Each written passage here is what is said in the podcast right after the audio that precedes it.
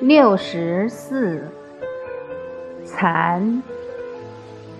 蚕是个象形兼形声字，本意是能吐丝结茧的蚕。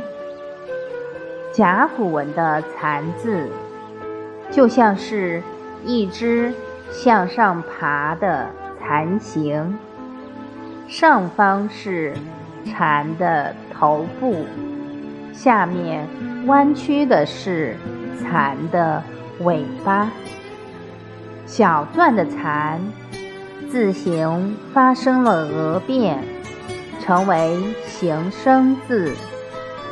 上半部是声旁，下半部的虫字是形旁。古代。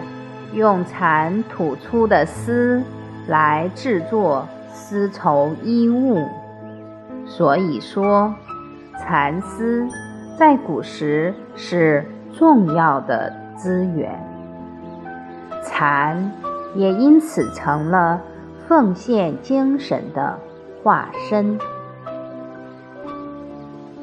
一条胖胖的蚕虫吐出的丝。会被做成绸缎。